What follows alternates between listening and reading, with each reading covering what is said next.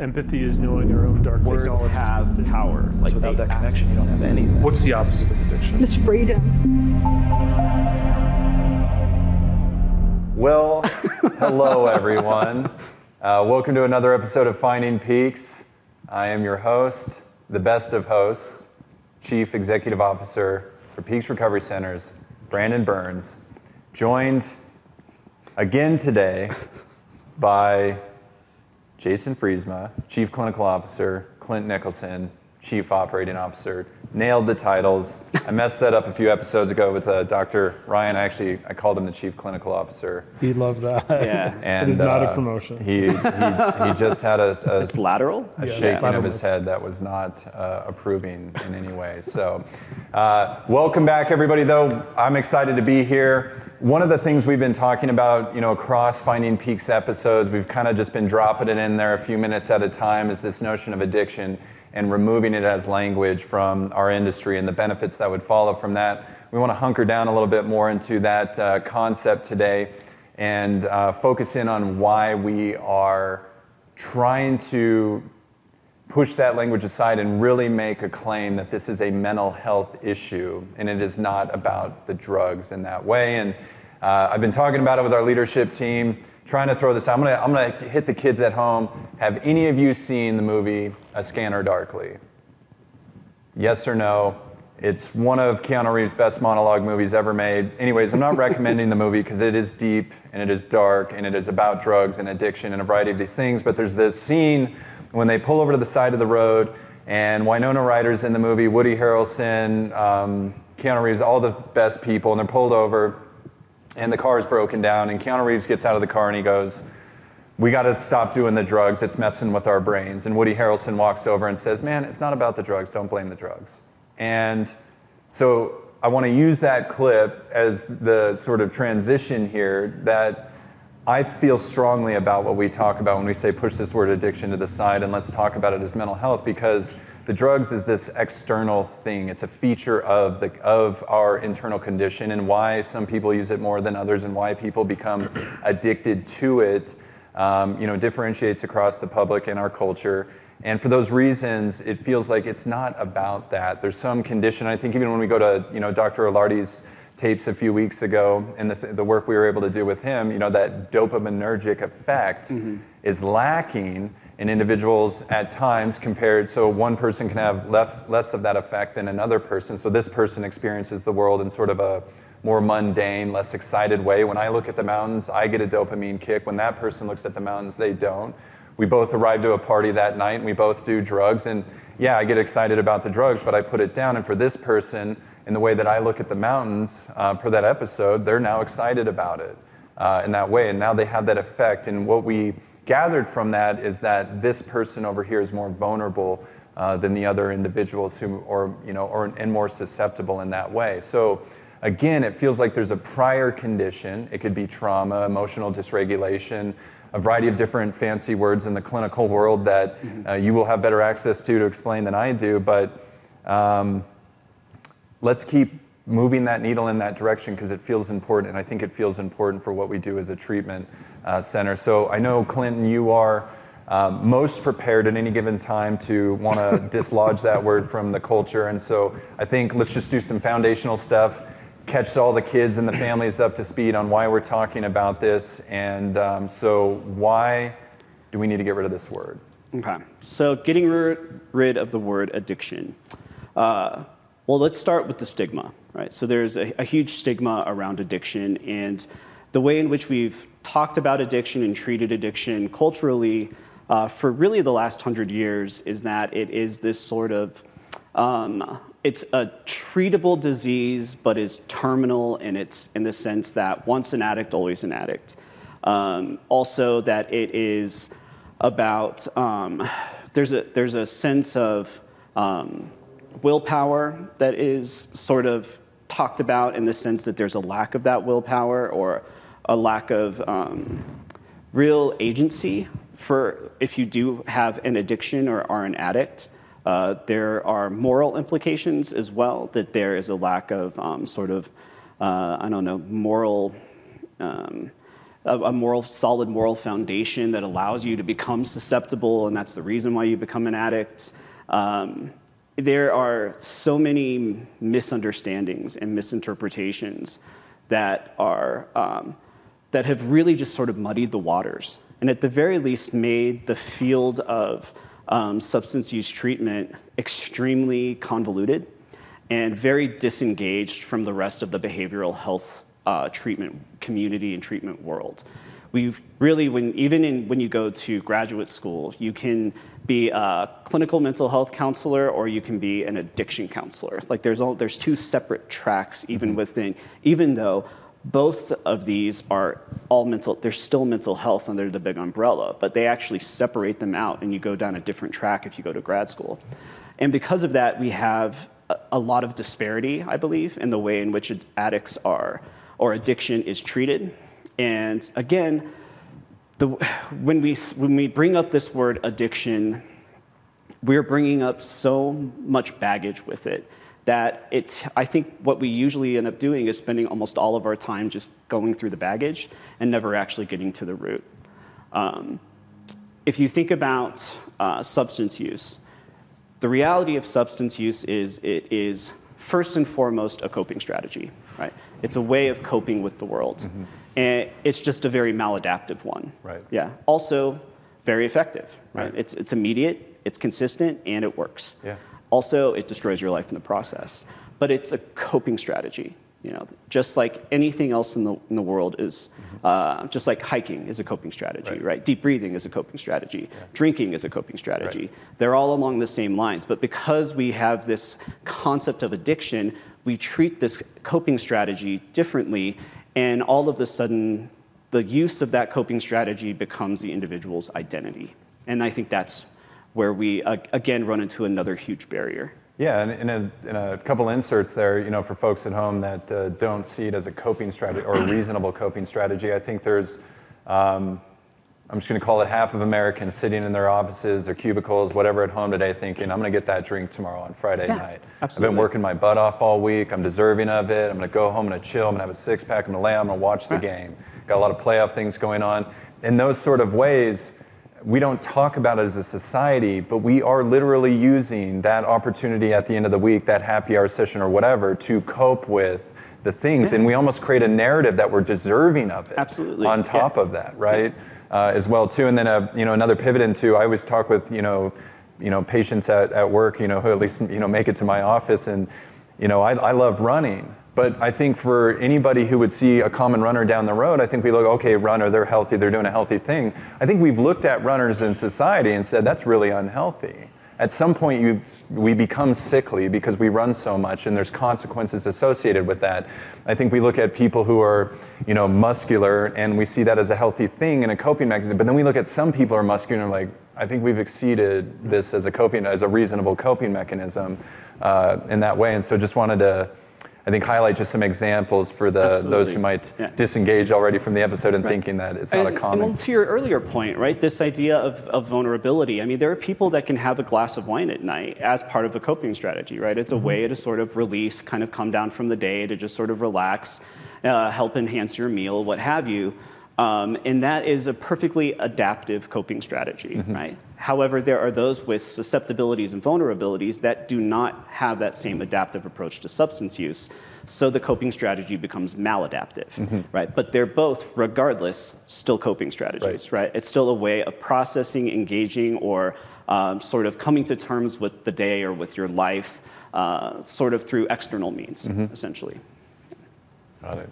And I don't know how much you want to piggyback off this or state more about it, but I think you know in the past episodes we've done together, you know, you've parsed out how Jason as well too, how we've gone from not just addiction of drugs and alcohol, but then there's sex addiction and there's mm-hmm. gambling addiction and all of these other addictions that are starting to take place.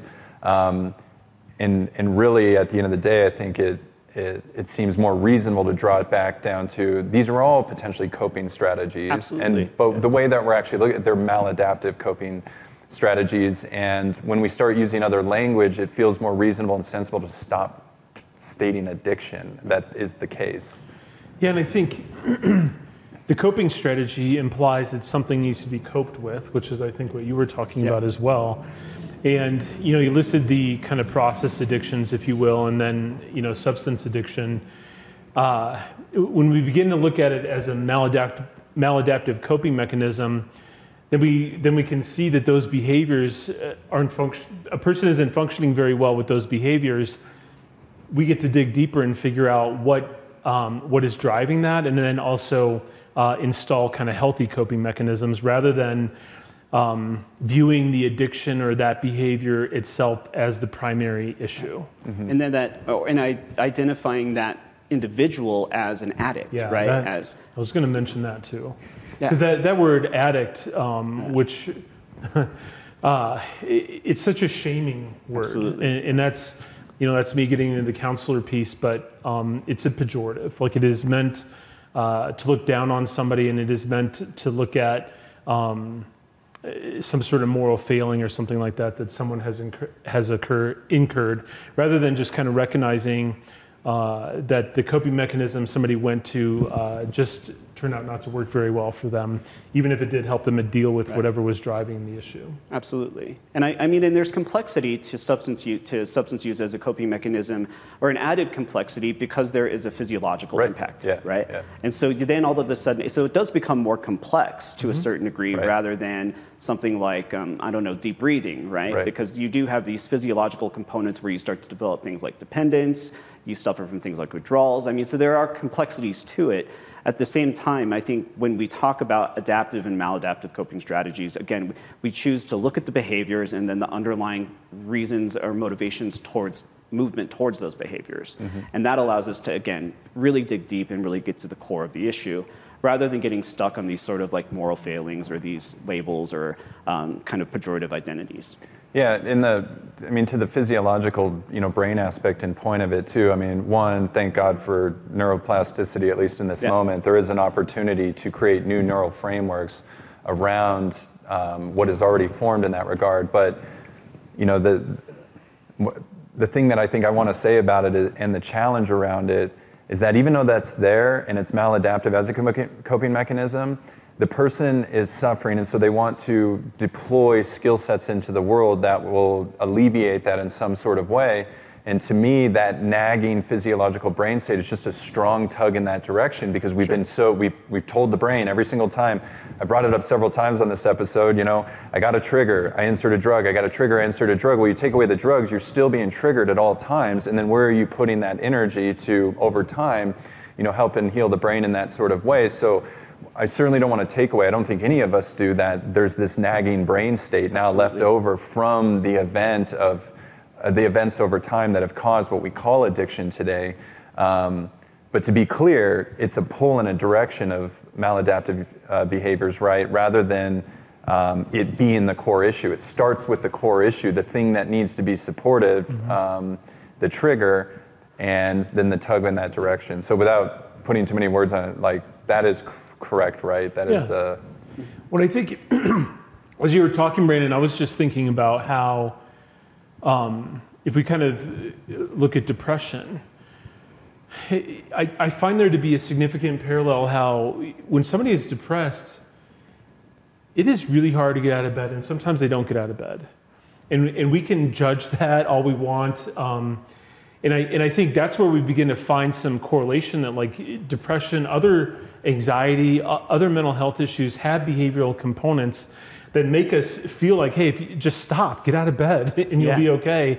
Or stop pacing, or just go to sleep at night, or whatever. And, and when people are really wrestling with, with um, other mental health issues other than uh, substance use, there can still be that um, these underlying behaviors that still need to be addressed, and then the the underlying issues underneath them. And and for some reason, it, it's really easy, I think, for us to be like, okay, somebody's depressed. Let's find the thing in the items that are kind of driving that depression and the behaviors of not getting out of bed. But it, we we've lost some of that curiosity um, with addiction. Although I, I think it's coming back, or with uh, substance use yeah, disorder. yeah, Sorry. Absolutely. Yeah. Great correction. Thank you. Thank you. Good save. Yeah. Good save. I was Yeah. shaming you. and Yeah. I was shaming you. We we have to do away with the and word Yeah, at some point in this episode. You know, people as well bleep too. it out. Can we just start bleeping it? Yeah. Like, like it's a bad word. Yeah. So you know, when we when we trauma and somatic experience and all of it, um, it, it could be a whole nother episode in and of itself, but it seems like there is a major bent toward trauma as integrated care within treatment episodes uh, in that regard. And I think that's telling. You know, we get a lot of phone calls to Peaks and people say, oh, well, they didn't deal with the trauma in the past episode. That's why these things continue to occur. If we're translating that right, it's person experiences something, trauma caused, uh, you know, emotional dysregulation under certain conditions. They experience that moment, and then that strong tug in this direction uh, pulls them, you know, back into that addictive cycle uh, in that way of things. But if if that's true, again, then we're working on the mental health issue that is trauma, um, the a dimensional three ASAM criteria, not the drugs in and of itself, right? There's no there's no therapeutic intervention of like, let's create, um, you know, kind of like what EMDR does, maybe a backward dive into an awareness around the trauma. Like, we don't bring the drugs front and center in that regard. I guess some treatment protocols might call for that in some environments, but again, it just seems like it takes, it, it always reverts back to a causal, you know, rudimentary mental health issue, and then the drugs are the, an external maladaptive strategy to that internal issue. It never feels like, in all of the times that I've met patient care and family systems, that the thing we're working on is that physiological brain state. Right. Um, and we work on coping strategies around those cravings because they do exist uh, at the end of the day, but um, even that seems to get away from it being about the drug itself. Yeah, Oh, I'm sorry. I was just going to say, I mean, I can think of people very, very recently at Peaks, you know, who literally, it, it seems to occur with some of the our, our younger clients who um, maybe haven't developed some of the other coping mechanisms that we've talked about, but they come in and their substance is removed, and then they're like, I can't stop thinking about my trauma. I'm just getting these flashbacks, or I don't it, like the correlation is blatantly obvious uh, with some people um, that maybe are a little less defended or don't have other uh, kind of strategies for dealing with it or for masking their trauma. Like there's some people that just literally are like, I quit using or I quit drinking, and all I have is trauma, and this doesn't make life worth living. Right. We we look at those people in the eye all the time.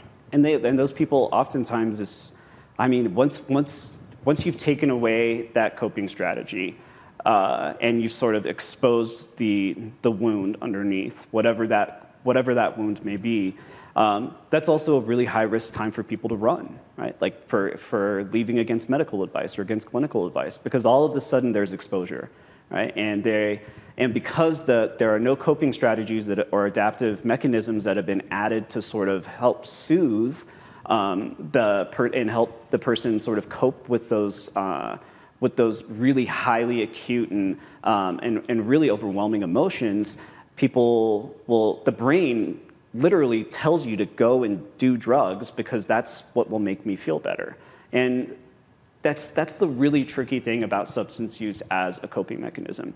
There is that physiological tug that takes months, years sometimes, to actually um, to mitigate to the point of where you don't, where the risk of relapse is actually significantly lowered. Um, it, it makes it, it's also what makes substance use and, and um, one of the most highly acute mental health diagnoses because there is this physiological component mm-hmm. to the coping strategy that has to be dealt with alongside the clinical or um, behavioral health, emotional component, psychological component and trying to do those two things at the same time becomes very complex. It's, it's very difficult, and it's one of the reasons I think that um, the, the, treatment in general for substance use, uh, if, if they're not treated at the same time together, is so unsuccessful. Yeah. yeah.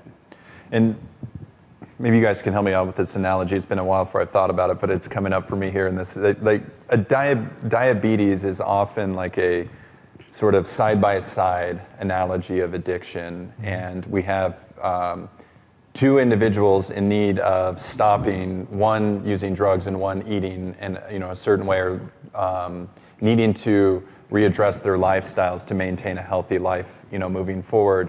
Uh, and curious uh, from your guys' perspectives how accurate that is, because I believe I've heard it in some conferences and special settings before, but also as well too, that it what what I hope to do is diffuse this notion of like it's the drugs over here because for the diabetic over here it's this poor eating habits and it's these foods. Well, for both these individuals, the diabetic has to figure out a way to move away from those behaviors of the foods that are causing the, you know, disrupting the insulin levels and all that sort of thing within the body. Um, but for that individual as well, too, there's a reason in which like those food uh, eating habits have become maladaptive, and they need to find those um, better suited ways, especially with this new condition, for going about their world that's in front of them. Uh, so I bring it up because, again, as, as a mechanism of diffusion of these external things, when really you have this internal suffering in the individual. And just as difficult as it is to ignore that tug, the diabetic still has to ignore that tug towards the unhealthy eating habits. Yeah, I think um, to be clear, it's type 2 diabetes you're referring okay, to. Okay, not type 1. Yeah, type 1. Let's get that in there. Uh, so yeah, yeah, type 2. Just to be clear, and, I, and I've heard the same metaphor, and, and um, you know, because I think the metaphor comes from, uh, you know, that type 2 diabetes, uh, there's a component that is behaviorally driven, right? Like, um, and that can be, that it can be behaviorally controlled. Uh, it, it, earlier in my career, I worked for um, a phar- pharmaceutical company, Eli Lilly, um, who actually, I believe, is the company that uh, developed insulin uh, first. And so they, out of Indianapolis, and they, um, still are a leading researcher on uh, diabetes medication. And so part of our training, we had just tons of uh, patient um, information and behavioral interventions and all this mental health stuff that we would uh, provide to endocrinologists and, uh, and primary uh, care physicians because compliance with uh, a healthy diet or even just taking insulin or measuring blood sugar was quite low. And oftentimes people would change their behaviors as soon as they started to feel better, or started rather than realizing that it was the meds that were helping them. And so I think the, the metaphor m- makes a lot of sense in a lot of ways. Um, and then I think uh, in other ways it doesn't make sense. But I'll volley it over to you, Clinton. Out of blue. Wow. yeah. That was yeah, more of a spike. Yeah, it does make sense. Go. Yep. Yeah. I, I guess um, where the, the hole in the metaphor for me is at mm-hmm. what point do you ask the diabetic, why, why are you eating like this, right? Like, why, has, why have you developed a diet that has led to what is noticeably um, negative consequences yeah. and continued to engage in that diet regardless of the fact that you know that you're hurting yourself, right? That's, to me, at that point, um, unless you ask that question, you lose the metaphor. But I think once you ask that question, all of a sudden you've started to align with somebody who struggles with substance use because you're looking at maladaptive coping strategies, right?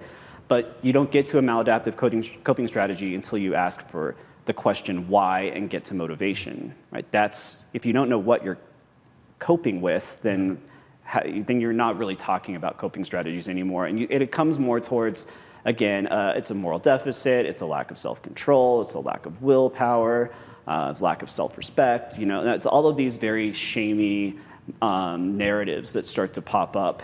And, um, and, and so I think that when you get rid of, going back to the original question, right? When you get rid of the word addiction, and, or when you get rid of these sort of very, uh, and the word addict, um, you, you eliminate the shame shadow, right? And all of a sudden you can start to see things much, much more clearly because it's just about seeking out why is the behavior, what need is that behavior meeting, right? um, really building insight into that motivation and then slowly over time developing alternative coping strategies that are much more adaptive and that more align with the person's well-being and their desire to get better right things get very clear at that point right mm-hmm. and all of a sudden we're not caught up we're not caught up in this 100 plus year narrative of oh well you know i have uh, I've lost all control in my life, and now I need to hand myself over to a higher power in order to regain it. It's like, uh, you know, the higher power component is actually meeting a different need as well. That is really getting to, that is probably to some degree, when it works, answering part of that why are you doing this question, right? Um, but again, I think that we we complicate things, Right. right? And addiction and the and addict as concepts are more than anything just complicators. Yeah. Yeah. And we've done, uh, you know, kind of trailing down to the end of the episode here. We've talked about it. Um, not that it, this should be word language that's continually deployed in the world. It's certainly shame-based, but out of the rooms comes this language of the dry drunk.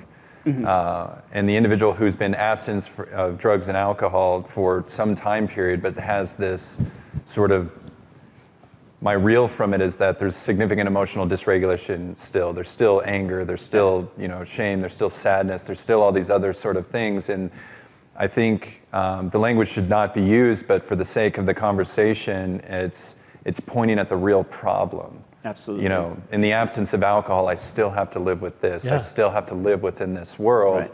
And people are looking at me in a way to get this terrible language, dry drunk, because I may be without alcohol, but I seem just as miserable as if I were on alcohol. It's white knuckling Right. is Yeah. another term, right? Or the, the coping mechanism just shifted from alcohol to AA without any addressing any of the actual root cause. Right. And then not to discredit the 12-step world and all. the, and the 12-step process, because you know that can be part of the coping strategies that replace um, this, the maladaptive ones. It can be very adaptive and also help to really develop insight. Um, but it doesn't necessarily get to the very heart of the matter, right? Like it, there are layers upon layers that need to be addressed um, with any mental health diagnoses, right? And um, stopping at sort of the mid, the like high mid layer is is for some people it's just not enough. For some, maybe, you know, for some people it's they are very successful in 12-step world and um, are able to utilize that platform to develop to both gain insight and develop more adaptive coping strategies. I think we would be remiss too if we didn't mention that there's a stigma with mental health in general. Yeah, absolutely. So like we're, we're trying to get sure. addiction just to get to be on par with mental health, but that's, there's already a stigma on Right. top of that. Um, because there is a stigma about being weak if you're depressed or, Yeah, or weak-minded absolutely. That's a ar- good point. around your trauma and all of that. And, and that part just feels really important as part of this For sure. discussion is that we're, f- we're fighting an uphill battle with this word addiction, but there's also an uphill battle kind of in general with the culture with mental health uh, stigmatization. Yeah, it's like we're just trying to work deal with one stigma instead of two, Right. Because Yeah. it Can we just get to makes- the one? Yeah. Let's just drop it down. and a the and that's that's important and certainly we could talk about that uh, for at length as well too but I, I on, on the way out here i think that the thing that i want to talk about as well too is because we run into individuals say who come to us with opioid use disorder opioid addiction in the language of it right? And then we say something like well what does drinking look like for you? I actually drink very little i care very little for it right? They're explaining whether or not it's adaptive or healthy over here that it's a non-issue right and that the issue is this, but it's it's a maladaptive behavior for some you know other core issue. And in that way of things, it feels like what we also want to eliminate. I want to be very careful about this, but addiction in that regard isn't abstinence forever, and it doesn't necessarily have to be that way. And I think this is wildly new territory, uh, especially within a stabilization phase. We're probably not going to talk about this side of stuff. This is aftercare, you know, sort of Yeah. therapeutic approaches to this. But um, to be addicted to all things just because of this in this way, even though this thing isn't actually a maladaptive feature in one's life, um, it seems like it helps us move away from these abstinence-based concepts as well too. And I think you know, the, the light tone I want to put on it is if I'm 21 years old and I have this opioid use disorder issue and I walk into a treatment center and they say addicted to this and abstinence forever, there's an unreasonableness that um, if I'm putting myself in their shoes that comes with that. Way I just turned 21, I'm, it's actually not a thing. I can't even remember the last time I drank. I'm just really stuck in this thing right now. And it starts to um, change the potential for the individual that's in that chair and provide greater opportunities under those healthy uh, coping mechanisms. That if it is the drink in the individual situation in the future, I've dealt with this emotional dysregulation. Instead of going to the bar for happy hour because I'm angry at work, I dealt with that anger about work before I got to the bar um, as an experience. And it I think, is more supportive of individuals, especially young adults who are just in vulnerable positions and have to live the rest of their lives uh, in that way and can't really foresee themselves way out in the future not doing other things that their friends are doing. And the other things that their friends are doing aren't opioids at this time. Well, and again, I think that that just highlights this, the, the, the issue with saying that, well, you have an addiction, so now you're an addict, right? Like now you have this terminal thing that becomes part of your identity that you never get rid of and you will forever have to deal with. And no matter how old you are, whether you're 21 or you're 75, you will wear this scarlet letter forever. It's really disheartening, right? Mm-hmm. It's extremely overwhelming and it, to and again, like this is th- there's a lot of nuance here, but right. it's it's inaccurate mm-hmm. in a lot of ways. Um, for some people, that concept of uh, abstinence is just absolutely necessary, and it's what they need, and it's what works for them.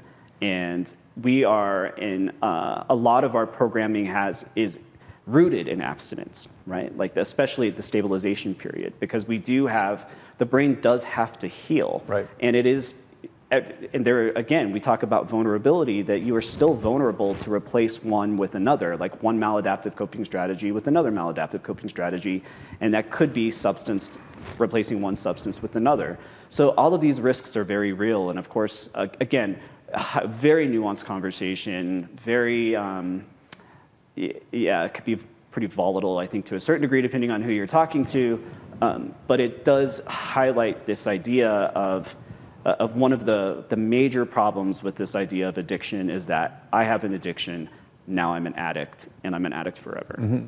And I think one of the, you know, the, the charitable takeaways from a conversation like this as well too is that I think the goal in early treatment is not to discourage people about their future opportunities, but to engage them in the suffering that brought them to a program Absolutely. like ours in the first place. And somebody comes in and says, I have, I have this opioid use disorder, and we label them as an addict right away. That can be language that will immediately, they'll pull the eject button, the AMA. It's language in the way of the opportunity uh, at times, and that feels full circle to me.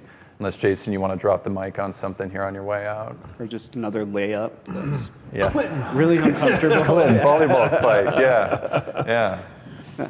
I, I don't, the only thing I wanted to follow up with uh, about for was just with the young people, the heroin addict drinking again. To me, if we look underneath that, you know, what drives a lot of addiction, or at least a symptom of it, is certainly this isolation and this hidden life. And so, you know, to me, my new my language that I've learned to develop over the last you know few years in my career too is just if you're open with people you trust and uh, it isn't hidden, and then you're honest with yourself about whatever comes up for you along your path. The, that feels like kind of a, a, way to progressively have those conversations instead of um, because what unfortunately what I watch in the abstinence culture is like if somebody begins to dabble or they want to try an edible or something. We're in Colorado after all, you know, three years into their recovery journey, they have to like disappear or hide it. And to me, that is that's where I think you know significant relapse can be fostered is in that secrecy and silence and all of that. I think but being open and transparent uh, to me feels like the answer to a lot of that. Yeah, dig it. Yeah. And I think f- just for me, I, I, well, I'm really passionate about this topic, obviously. Like I, and at the same time, I recognize that it is um, it's a tough conversation to have, and I think uh, it can be just having this conversation. A lot of people are going to disagree with me, and again, this is a very nuanced topic. Um, and I'm speaking uh, with maybe a tone of certainty, but obviously there, there's no right answer in this situation. I think that for me, what I hope for is that we have better conversations mm-hmm. that are yeah. more open, that have yeah. more room for curiosity, uh, as opposed to the sort of certainty that I think we've approached um, substance use and this concept of addiction with in the past. Yeah. And in because of these nuances, and I've stated in multiple episodes as well too, we have the concept of trigger, and we do drugs, and trigger and do drugs. The initial mistake, at least in my belief, around early recovery concepts within treatment is somebody thinks, okay, trigger, it's not going to be opioids, but I'm, i can have a drink. Right. You know, that's the problem. It's you're just inserting the new maladaptive mm-hmm. feature. It's right, trigger emotional dysregulation, go to a therapist, go to a you know, go to somebody to talk to that about, to work through that issue on. And then over time, gives us a new opportunity as the brain heals around the opioid originally to go, okay, I was triggered. I did the deep breathing, got emotionally regulated. I feel good in this moment. Now I'm going to go have a drink. Sure. And I'm going to do it in a public space and I'm not going to hide from it. I'm going to have support. And then I'm going to take that experience maybe back to a therapist and somebody of accountability, right? So just parsing that out a little bit so we don't leave the viewers with like, yeah. yeah, this has to be done intelligently and we have to take it quite seriously because people die, um, resulting from uh, maybe miscommunicating some of these features along the way. Uh, at the same time, there's a, it's worthwhile, it feels like, to figure out a way to kind of push this language aside and focus on what is the real issue. And for us at Peaks, that's mental health. Mm-hmm. So, with that, everybody on the other side of the screen here, thank you for going through this with us. If you've got questions, thoughts, heated concerns about what we just spoke about in this episode, uh, finding peaks at peaksrecovery.com. We love hearing your feedback. Uh, we love even hearing frustrated feedback at times. So send us all of that. Uh, check us out on the Facebooks, the Instagrams, the Twitters, all of those special things. Follow Chris Burns and Peaks Recovery and his journey uh, as he goes about that. A lot of energy, but a lot of um, great energy around recovery. Uh, it's fun to follow in that regard. Uh, join him. I think he's on next week uh, as the host, and then Friesma will be like two weeks from now, but yeah. It's kind of the mediocre host, so we'll just. it. There it is. There it is. Anyways, we're taking jabs here on Peaks. We're trying to have a good time. Love you all very much. Thanks for joining us. Until next time, signing off.